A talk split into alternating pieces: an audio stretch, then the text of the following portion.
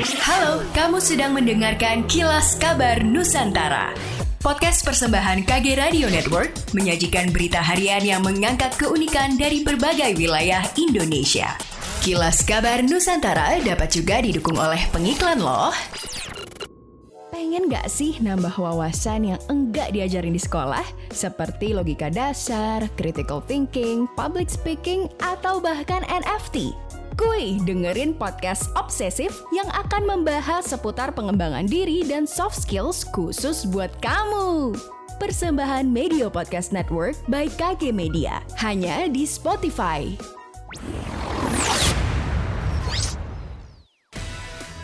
Wali Kota Makassar Dani Pomanto merespon wacana penghapusan tenaga kontrak pada 2023 mendatang. Dirinya mengaku di sisi lain masih membutuhkan kontribusi mereka mengingat jumlah ASN di pemerintahan sedikit. Dani mempertanyakan dampak keputusan pemberhentian tenaga kontrak tersebut. Kebutuhan tenaga dipastikan tidak akan pernah terpenuhi, terlebih setiap tahunnya ada ratusan yang pensiun. Wali Kota meyakini akan ada solusi yang diambil pemerintah. Skema alih status honorer jadi P3 tengah dipikirkan. Kementerian Pendayagunaan Aparatur Negara dan Reformasi Birokrasi Kemenpan RB berencana menghapus status tenaga honorer di pemerintahan mulai tahun 2023. Hal itu sesuai dengan peraturan pemerintah nomor 49 tahun 2018 tentang manajemen P3K. Nantinya pegawai honorer yang ada saat ini dapat diangkat menjadi PNS dengan melalui proses seleksi CASN.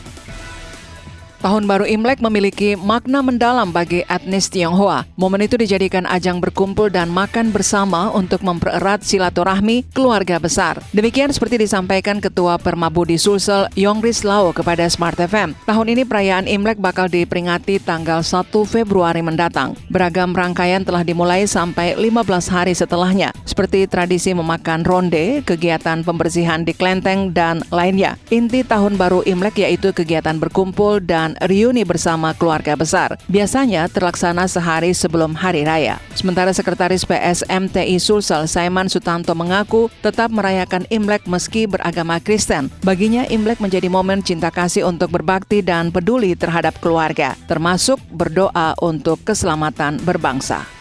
Pemkot Surabaya luncurkan aplikasi Sayang Warga atau Sistem Layanan Pendampingan dan Perlindungan Warga Kota Surabaya. Wali Kota Surabaya Eri Cahyadi mengatakan program Sayang Warga merupakan sistem pendataan yang bertujuan untuk mengidentifikasi permasalahan di lapangan agar Pemkot dapat memberikan intervensi yang lebih cepat dan tepat sasaran. Aplikasi ini sekaligus untuk terus menumbuhkan empati antar warga dan rasa kasih sayang antar warga di Kota Surabaya dengan melibatkan kader dan masyarakat seperti untuk mendata warga, kakak, siapa yang sakit, jumlah bantuan, memantau gizi buruk hingga pendapatan per keluarga. Demikianlah kilas kabar Nusantara pagi ini.